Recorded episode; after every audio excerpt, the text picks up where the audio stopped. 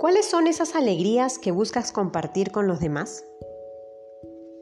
Soy Mónica Ibáñez y esto es Palabra Viva. En el nombre del Padre, del Hijo, del Espíritu Santo. Amén. Del Evangelio según San Juan, capítulo 1, versículos del 43 al 51. Al día siguiente, Jesús quiso partir para Galilea y encuentra a Felipe. Y Jesús le dice, Sígueme. Felipe era de Bethsaida, de la ciudad de Andrés y Pedro. Felipe encuentra a Natanael y le dice, Aquel de quien escribió Moisés en la ley y también los profetas, lo hemos encontrado. Jesús, el hijo de José, el de Nazaret. Le respondió Natanael, ¿de Nazaret puede haber cosa buena? Le dice Felipe, ven y lo verás. Vio Jesús que se acercaba a Natanael y dijo de él, Ahí tenéis a un israelita de verdad, en quien no hay engaño.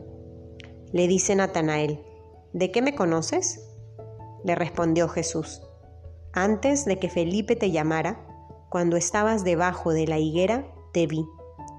Le respondió Natanael, Rabí, tú eres el Hijo de Dios tú eres el rey de Israel.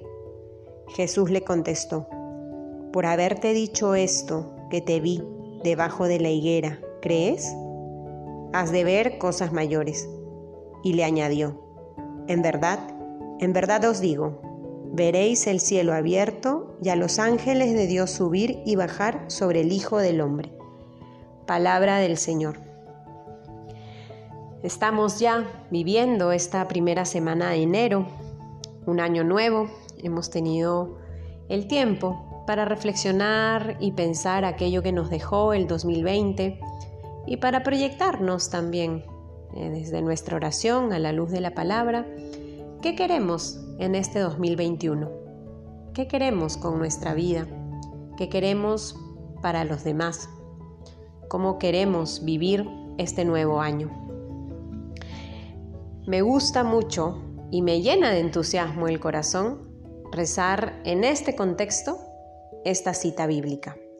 La liturgia nos propone este texto del Evangelio de San Juan y creo que es importante porque en este contexto de ir respondiendo estas preguntas que nos hemos ido haciendo al terminar un año, al empezar otro, em, es importante poner nuestra mirada en lo fundamental, en lo necesario.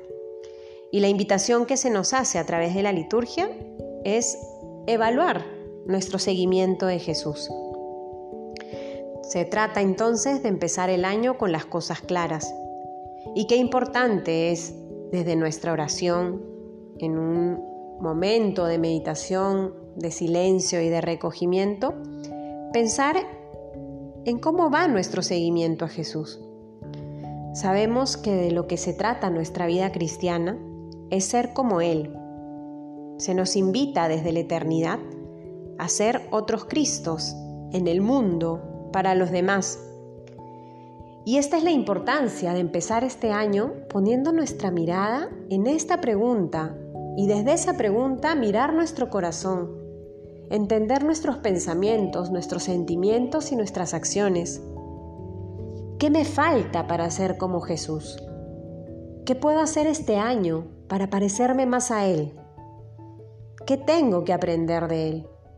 O incluso, ¿qué me sobra y no me permite irradiar la luz que el mismo Cristo me da?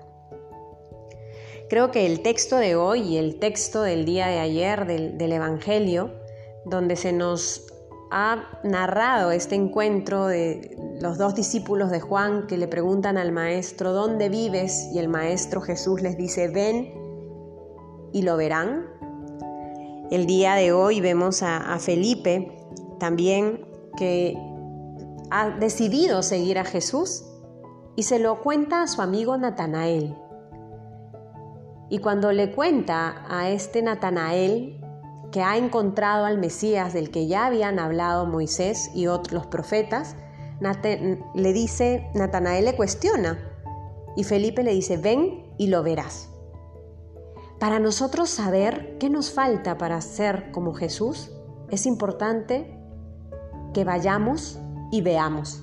es importante que nos pongamos en camino. Ir y ver. Ir donde está el Maestro, ir donde está Jesús y verlo, contemplarlo en nuestra oración, en su presencia en la Eucaristía, visitando al Santísimo. Es importante tener estos momentos de oración, de silencio, de encuentro profundo con Él, porque es Él quien nos muestra qué nos hace falta para parecernos y amar con su mismo corazón. Que el día de hoy el Señor nos conceda la gracia entonces de poder contemplarlo para amarlo más y seguirlo de una mejor manera. En el nombre del Padre, del Hijo, del Espíritu Santo. Amén.